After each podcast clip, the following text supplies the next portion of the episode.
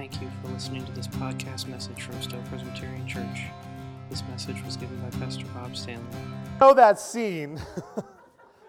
Let me make something clear. I'm not promoting this movie. But I'd be lying to you if I didn't tell you that it was not one of the movies we watched at, well, this is how Christian youth ministers have bachelor parties. We sat around and watched Monty Python and uh, great, great cinematic classics like Monty Python and um, Mike Myers, So I Married an Axe Murderer. Really great movies like that. That actually, they're terrible movies, but anyhow, that, that's a scene from the great Monty Python and the Quest for the Holy Grail, if you're familiar with that. I do not recommend most scenes of that. As I was talking with some of the guys in the booth this morning, uh, Monty Python's The Life of Brian has no redeeming spiritual value, value whatsoever, so just don't watch it just so we're clear. But that's the scene, of course, you know, that's during the Black Plague and people are passing away and he's going along, bring out your dead. And, and he brings out the guy and he says, no, no, I'm not dead. I'm not, I'm not dead. I'm, not, I'm actually, I'm going to go for a walk. I feel much better. And he's like, can't just wait? He's going to be dead in a minute. He's like, no, I got other people to pick up. And of course, he says, I feel happy. I feel good. And they knock him on the head, throw him on the cart and get, gets his cash. And, and that, that's a, a little bit of a takeoff. But, you know, there's a lot of difficulty, a lot of despair, and a lot of brokenness. And, in the world. And a lot of us, not just physically, but even spiritually, we don't feel really alive, nor do we feel quite dead. You know, the Old West had the posters, wanted dead or alive, or I always think not of that because kids nowadays don't know old Westerns. So I often talk to young adults and teens and I say, Have you seen Dog the Bounty Hunter? For some reason, they've all seen it, which is really a sad sad kind of, uh, you know, indicator for our culture. But anyhow, you know, it's the idea of, you know, you're wanted dead or alive, but in case of life, we don't really feel necessarily dead or alive. So as we go into Romans today, in Romans chapter 6, we're going to see that God has called us, as we've been learning, into a new way of living, but also a new way of understanding ourselves, the depths, the spiritual nature of ourselves in our spiritual lives. And from Romans 6 on into Romans 7 and 8, we're going to really see that there's a tension in our hearts and in our souls. There is, there's a tension in our lives. What does it mean to say that God takes us just as we are? Everybody knows the old Billy Graham hymn from the Crusades, Just As I Am. But the idea that God takes us as we are, we're not really quite dead spiritually when God gets a hold of us. He brings new life into us, but yet we are still sinners, so we're, we're fully alive, but we're, we're still sinners. And there's that tension between who we want to be in Jesus and yet who we are in our lives and in the grace that God gives us. What does it mean for us to die to our sin? And to live fully into the new life that Christ brings, to seek after Him and to claim that. What does it mean to die to our sin and to live for Christ? Let's look at Romans chapter 6. What shall we say then? Are we to continue in sin that grace may abound? By no means. How can we who died to sin still live in it? Do you not know that all of us who have been baptized into Christ Jesus were baptized into his death? We were buried, therefore, with him by baptism into death, in order that, just as Christ was raised from the dead by the glory of the Father, we too might walk in newness of life. For if we have been united with him in a death like his, we shall certainly be united with him in a resurrection like his.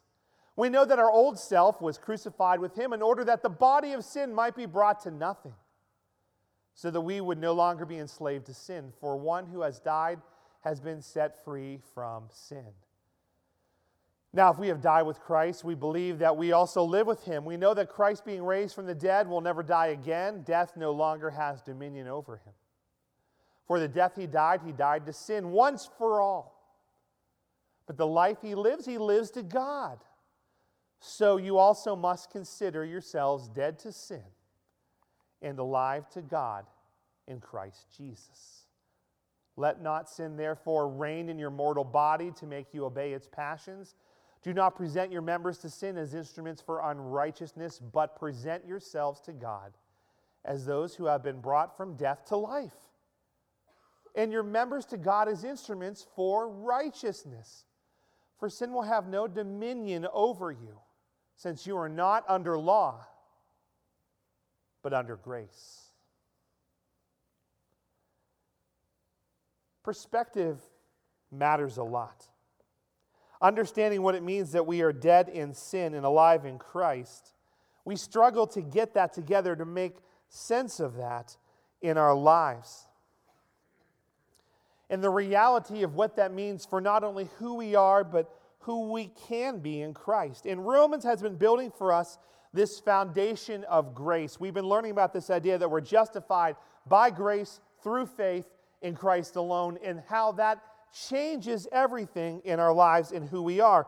It's important that we understand this is a core practical thing for us. It's doctrinal, it's very much how we weave the Bible together, that how for our lives, for the why of what we do. This is kind of a personal thing. This is a fancy thing that we would call a praxis, an intersection, where all of our lives come together the very practical stuff and the very doctrinal kind of high stuff, the biblical stuff, the emotional stuff, the depths of our souls, the, the things we think and we feel that we don't even know how to really put into words. Paul's going to get into that a little later in Romans as well.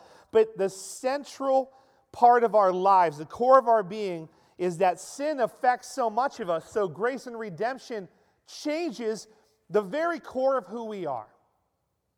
That seems like an easy concept, but it's not for us. We struggle, and what Paul has been building up this argument for us to see is you either stand underneath the shadow of the cross in Jesus, or you stand underneath the shadow of judgment in your works, your perfection under Adam. You're on one side or the other. And if you are born again, if you belong to Christ, if you have that new life, if you've given yourself to Christ, it's not that everything's perfect, but now you have a difference in who you are and how you can live. You have the power to overcome sin and darkness that outside of Christ, all you have is judgment. And that's a core thing that Paul wants us to understand. And it's important because if we're honest in our lives where that all intersects, we struggle with that because a lot of times we feel judged. We feel powerless. We feel unworthy. Sin brings us, understandably, guilt. Not just because it hurts us, but because we know it hurts other people, or we just see the effect of sin. Sin tears us down. Sin is one of those things, just as God's Spirit is like the wind, Billy's Graham, there's lots of wind today, you can see that. But spiritually, a lot of times, things we don't see are affecting the things we do. Sin is one of those things. It tears down, it robs, it kills, it destroys. And when we get to the core of redemption, we get uncomfortable because what Jesus says is, I paid the price you couldn't pay, and I filled up your bank account like we learned. And now, not only is your sin forgiven, I've given you an abundance of everything. Even when you mess stuff up, I still love you right where you are. We're uncomfortable with that because in our guilt, we, we want to make it all right and we can't. So, where we need to start today, what Paul has built up in this argument, when we get to this, from the depths of our being, how we feel, the practical part of what we do, only in Christ, by giving up our need to control all of it and saying, Jesus, I can't do this, I can't. When God gets all of our heart, that's when things begin to change. And the core thing I want you to learn, the core thing I want our church to be about, we talked a lot about sin, but not because you're judged, because you're going to be set free. In Christ, you are set free, and God loves you. He loves you today, He loves you tomorrow, and He loves you forever. Nothing you're going to do is going to change how much God loves you. Because when God sees you, He sees Jesus. And do you know why people don't like that? Because it takes away our control, it takes away our power. Because we want to be able to earn it and have a little control and kind of aim it. And God says, No, no, no. If you're going to die, you're going to die. You belong to me. Everything belongs to me.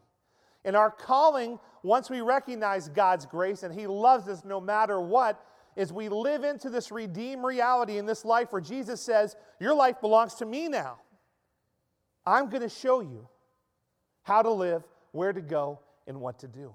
Our lives are no longer our own. And that's the struggle for us, just as it was in the Roman church. As we're going to see, we're called to give our whole selves. That's what Romans is leading us to. And we like to say, well, it's not that easy. In fact, we need a little more fire and brimstone in church. I get emails about this. We need a little more. We need to lay the lumber to people a little harder.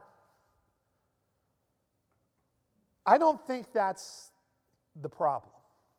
In fact, as much as we like to say, I think that we've done a great job. I think every generation hears the gospel and understands it. The question isn't whether we share the gospel, we need to do that. Why aren't people responding to it?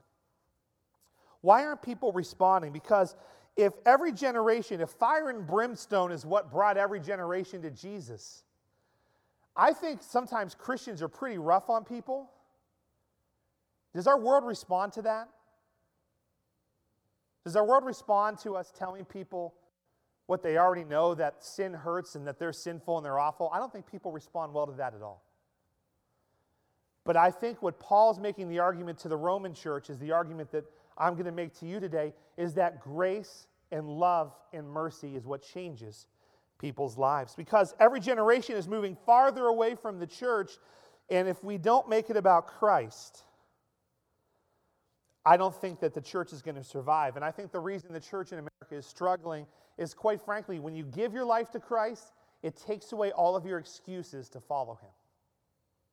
We're going to talk a little more about that. We're going to talk a little more about that. Paul gives us this, I would say, character trait. I don't know how else to really say it. A position for our heart and for our soul, maybe is a better way to say it. God can't love us anymore. God can't accept us anymore. He's died for us once and for all. The price is paid, as we're going to see when we get into Lent. He's risen from the dead. And if we rest in that reality, if we find our hope in the grace of God, and if we respond, then something is different. But the Roman church struggled with this idea of identity and unity in Christ. You see, they were playing those games. Well, I'm a little better than this person. Well, no, this person's a little better. They do the same thing we did. They're all jockeying for position, and Paul says no. Paul says, when you're good, when you're not so good, you still belong to Jesus. And the goal in our lives, as we're going to see, is what Paul lays out here. And he's going to talk about this in different ways throughout the rest of the book of Romans. We are all called as individual believers to be dead to our sin and to be alive in Christ. That's what we're called to do. We stand not in the shadow of Adam where we try to do it all right, but in the shadow of Christ, in the shadow of the cross, as we stand there, we understand that we are to seek after Christ. That's the goal of our lives dead in sin, alive in Christ. And you see, it's important for us to understand that as Christ defeated sin, it's defeated.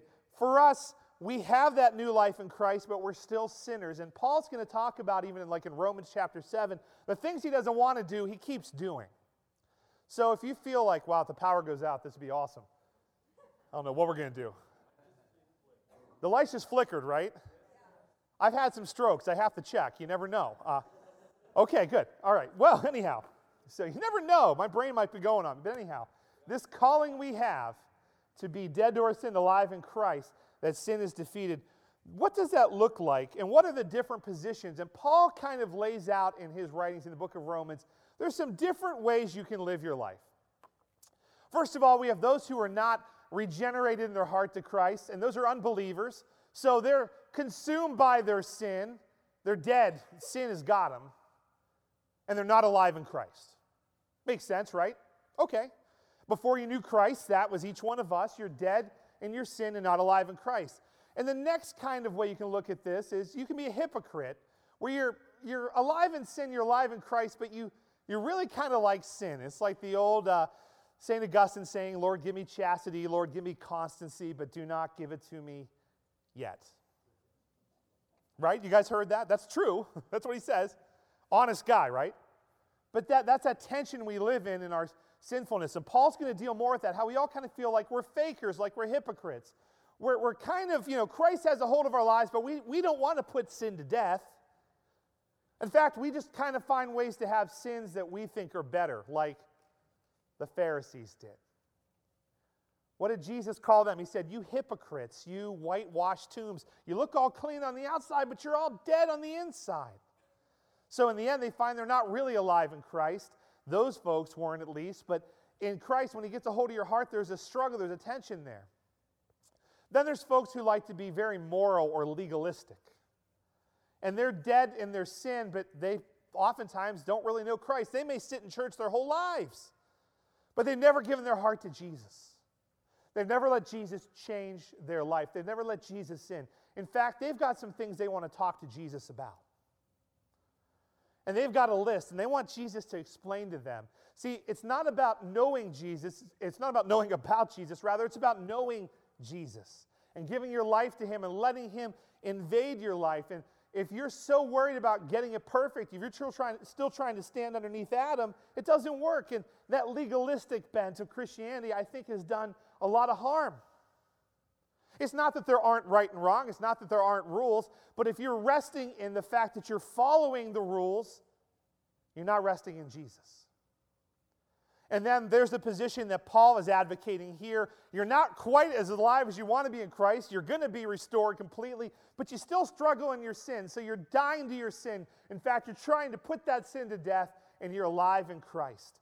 And as Paul says there, what shall we say? Are we to continue in sin because grace is going to cover it? No way. He says, by no means. How can we who have died to sin still live in it? We can't just say, hey, you know what? I can do whatever I want. This is this, the tension we have in our church. I'm watching the church battle this in so many ways. How do we put to death sin and how do we live in Christ? Because if we belong to Jesus by grace through faith, if that's what happens, the whole arc of the Bible, of Scripture, is redemption, like we saw last week from the book of Genesis. And Paul here uses some interesting analogies. He talks about being buried in baptism. And a lot of folks like to say, well, this is why you have to immerse people in baptism. We're going to have some baptisms very soon. I always I saw a meme on Facebook just this morning from a friend. So if Baptists are having a baby dedication outdoor and it starts raining, do they all become Presbyterians? I'm going to let that marinate and not touch it. so but the idea that a lot of churches have is you have to be dunked and come back up or you're not really clean. And if the kid's really bad in your youth ministry, you hold him down a couple seconds till the panic sets in just to make sure he. No, I'm just kidding. You don't do that. But the reality is, whether we sprinkle someone with water or whether we dunk them down, the idea of being buried in baptism here, it's not, some, some churches may promote an idea that's not biblical. So this is just a little thing for you guys to understand. The idea here is having a heart that dies to one thing and lives to another. Because even in Jesus' day, they didn't bury everybody underground. Okay? Some people were in catacombs underground, some people were in caves up high, some people were buried just under rocks, different places, depending on your station in life. So this, we have this kind of modern idea that baptism, being dunked in the water, is like being buried under the ground. That doesn't really work biblically because not everybody in Jesus' day, most people weren't buried under the ground. Okay? It doesn't fit, that's not a context. The culture, the archaeology doesn't fit that. But the idea here is that we have to completely die to one thing in our hearts and raise to another. Because in one thing we lived, in another thing we start a new life. And so the concept here is just fine biblically that in our hearts we have to die to one thing. We have to repent. We have to turn away and to live into something else. And so the question really comes down to one of heart. What is your heart's desire? For all of us, that's the question that Paul is asking this day. Beyond all this other stuff, are you hungering for God in your life? If you're not hungering for God in your life, what is in the way? Let's talk about hunger for a minute. I'm doing this thing called intermittent fasting, which for fat people is just called suffering to lose weight. But as we go into Lent, when people do suffer in different things, we let go of things, we put things aside. It's the same idea of understanding what it means to let go of something, to give more space in your life to God, right? We understand this. We understand it, but we're not very good at doing it. One of the great verses in Scripture that covers this, it's one of my friend's favorite verses. He always talks about it. I've heard him talk about it. It's one that's always convicted me. I've been crucified with Christ. It's no longer I who live, my heart's no longer mine, my life's no longer mine, but Christ who lives in me. In the life I now live in the flesh and who I am and the instruments of righteousness I've been given, the life I live in the flesh, I live by faith in who? In Jesus, in the Son of God, who loves me and gave himself for me. And if that's my heart's desire, then I need to look at my life and make sure that it really belongs to Jesus. Because if I don't hunger, if I don't desire, if I don't really want more of God, something's probably in the way, or some things are probably in the way.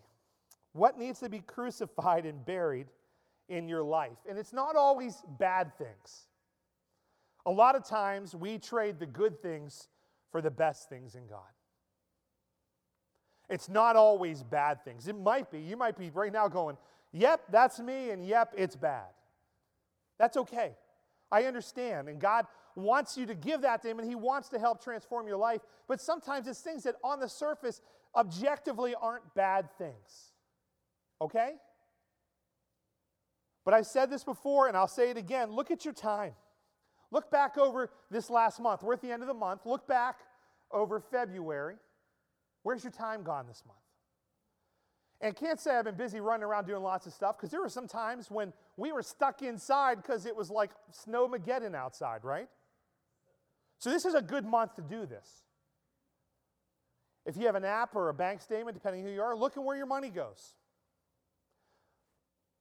you know, obviously the church, we'd love you to tithe, but this is not a tithing sermon. This is a heart sermon. Where's your money go? People always say, I don't have a problem with X. I'll say, How much have you spent on it this month? Usually it gets pretty quiet then. How about your web history? What's your web history show? What you consume digitally can affect your physical world. What, consu- what consumes your thoughts? What do you worry about? What worries you away from God? What thing from your past drags you away and down from God's future? What is it? What hunger does God want to put to death in your life? What needs nailed to the cross and left? You see, the, the key to the Christian life is not perfection. We don't live under Adam, but in Christ, the key to the Christian life, as we've talked about, is a sincere heart that repents, that seeks daily to die to sin and to live into Christ. And our call is to die to our sin, that Christ will live through us because we're dead. We go up to the hill with the cross with Christ. Our lives are nailed there, they're left there. We get a new life in Jesus. We come back down and we go forward in a new way to live. The church in America is dying because we don't want to die or to suffer or to sacrifice. We want that to be Jesus' job and not ours. But as Jesus has paid the price for sin, we find that the way that we have Christ in our lives is we die to ourselves and to our sin and we live in Him. Barna came out with some really difficult church statistics last week. 46% of younger Christians though they know all of biblical concepts of how to share their faith, they don't believe in evangelism. They do not believe that we should try to tell other people about Jesus because it might hurt their feelings. I'm not picking on younger people, not at all, because they have followed the example that we have set. I worked with young adults and teenagers for decades. They have followed the example that we have set. What example do our lives set? If we have died with Christ, we believe that we will also live with Him. We go up the hill, we don't come back, but a new life starts in Jesus. That Christ, being raised from the dead, will never die again. He's paid the price. Death no longer has dominion over Him. And if it doesn't have dominion over Him, it doesn't have dominion over us. For the death he died, he died to sin once for all, but the life he lives, he lives to God. So you and I also must consider ourselves, we must consider yourselves dead to sin and alive to God in Christ Jesus. This is why the church is not living and thriving in America today. And when you look at the generations that have seen us as a billboard. Did you know that you are a billboard for Jesus? You're advertising something for him. and what you do and what you don't, and how you live and in how you won't, and what you'll give up and what you refuse to give to Him, even though He's here saying, I already paid for this, give it to me. That's what Jesus wants us to see. That's what He wants us to understand. He's already paid the price for our sin, and He wants to live through us. What is in the way of your relationship to Jesus? What won't you let go and die to? Because in Christ, it all belongs to Him.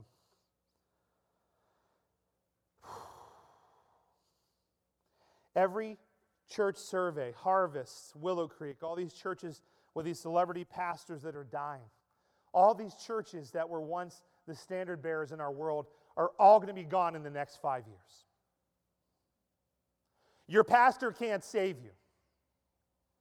I can't. I can't save this church. I was never supposed to. You can find somebody other than me who's fancier and slicker and will get more people in the seats or whatever, and that's fine. And that's not a judgment in me. There are people with different sins and different gifts, and I'm not upset about that at all. But I want you to understand that that pastor can't save you either. Dying to your sin and saying, you know what, God, I screw this up every day, but every morning I'm going to give it to you and I'm going to say, this is not the way I want to live. And if you're battling something right now, we love you and that's okay. But if you don't give that to Jesus, if you don't let Him have that, it's never going to change. It's going to be like that movie Groundhog Day. You're going to do it over and over and over again. But all these churches that are dying do these surveys and they find that the way we live and the way people who don't even know Jesus live is pretty much identical. The difference is we pretend like we're something else. But God tells us in His Word that we have freedom in Christ to live a different life as instruments for righteousness. We don't give ourselves over to sin and just say, nah, just the way it is. Paul says, no, sin will have no dominion over you. Verse 14. Because you're not judged anymore, you're set free in the grace of Jesus Christ. And I wanted to leave you with something very practical today. How do you die to your sin? Because you may say, that sounds great, Bob. How do I do it? Painfully and slowly and repetitively. You guys have this in your bulletin today? This is taken from John Owen. John Owen was a Puritan pastor state of the art, like centuries ago kind of stuff. I'm not going to give you some slick thing that I told you I came up with. Hey, six ways to be a better Christian this week. That doesn't work. You'll feel better, might even tithe better, but it ain't going to change your heart. I'm not here to make you feel better. I'm here to give you Jesus because He's going to do far more for you than I can. Read this this week please take time. If you're not interested in it, just leave it in the seat back, drop in the recycling, tucked in your bulletin. Nobody will know. That's fine. But I know that we all battle with sin. I want you to have something practical to consider because sin rips all of us up. And so here's what it says. First of all, John Owen tells us, and this is rewritten by a great guy named Tim Challies, who I love in the church. Well, Tim Challies is this guy, he's a pastor in Toronto. He's this normal guy, pastors his church and writes, and he's brilliant. There are still good theologians in the church today. We just don't read them. We, we watch Oprah. I don't know why we watch Oprah or we watch Dr. Oz. Dr. Oz is not going to give you good advice about your heart and life because Dr. Oz doesn't know Jesus. Sorry. John Owen tells us this is a great thing. Evaluate the sin in your life. Think about how much it's got a hold of you. Really, Take time, evaluate that sin in your life, the consequences it causes, the hurt it causes to you and others. Let that really dig in. That's the opposite of what our world tells us to do. No, everything's okay. Let that sin actually fill into your life. Think about how evil and dangerous that sin is. Think about what it does. And load that into your mind about how Christ came and he paid the price on Calvary for that sin and then long for deliverance from that sin. Just say, God, I, more than anything, this one thing, if I could just get this thing out of my life, This thing is between you and me. I want to beat this. I, I keep screwing it up. I can't get past it. This hurts, the sin I commit, whatever it is for you. God, I, and then take practical steps for that. Consider that sin and really consider about how it uniquely has hurt you or affects you. I'm not talking about beating yourself up over it, but think about, man, this sin actually is keeping me from this, this, and this. It is. Beyond that, contemplate how that sin happens. Figure out a way. Maybe you need somebody to keep you accountable. Maybe you need to go to a counselor. If you need to see a counselor confidentially, come talk to me. We work with Fieldstone Counseling. I'd be glad to help you get connected there. They do a great job. Come and talk to me about that. Come and talk to me about that. But really think about that and, and meditate on when it happens as well. You battle that sin and you meditate on how you need Christ to be number one. You need Christ in your life. And then the ninth thing is you wait on God and you expect. And sometimes this is the hardest part because you don't know whether it's Jesus or something you ate sometimes. But you know what you do have? You have God's Word. And if you're spending time in God's Word, when God talks to you, it's going to line up with His Word. It's going to make a lot more sense. If you talk to somebody a lot, if you read a lot of what they've read, you understand who they are. And when they talk, you're going to hear it. God's Spirit will connect all that for you. And that's a process by which you actually, from the inside out, decide you know what? I don't want to live like this anymore. Because it's keeping me from God. In fact, it's become my God. And see, that's the nature of sin. As the great 21st century uh, theologians, One Republic, say in their song Counting Stars, everything that kills me makes me feel alive. That's the nature of sin. That's the nature of sin. As Martin Luther said a little bit before One Republic, whatever your heart clings to and confides in, that is really your God. What the church at Rome, what the church in the Reformation, what the church today struggles with is the same thing. But luckily, we've always had the same Savior. If you have any questions about this, feel free to talk to me. But understand that I, I do this because I love you guys, and God has great plans for all of you in your lives. And if you get angry, if you get defensive, if you say, forget it, you can't, no, we're not talking about that, that's okay. But that sin you're battling is tearing your heart up. You may, don't, you may not think, you don't think people see it, but they do. What is between you and God? Let's pray. Father, that we would understand that you give us the tools as you are part of our lives, as you dwell in us, that you give us the power to overcome our sin and temptation. God, we may spend a thousand times trying to get over it. Lord, we may spend years of our lives battling, but the key to the Christian life is not perfection. Lord, it's in our heart, it's repentance. And God, sometimes it's not even us, it's sin that other people have done to us. They've hurt us, and we, we still suffer the consequences of it too. I pray for each and every person here that if they don't know you, that they'd give their lives to you this day, Lord. If they need to talk to me, I'll stay up here. I'll talk to them. If they need to just lay down their lives before you, we'll pray with them after church. But the key to our life is not perfection, it's not having it all together, it's recognizing that we don't have to. That we're not really fully alive in Christ as we will be someday. We're not fully restored. We still battle sin, but that we have the power in Christ to overcome our sin. And that the key to our lives every day is repenting of our sin, is saying, God, I want to be dead of this sin and I want to be alive in you. Today, make that the prayer of our hearts, of our lives, and Lord, each day that we would really stop and evaluate who we are and what we have that's between us and you, I pray in Jesus' name.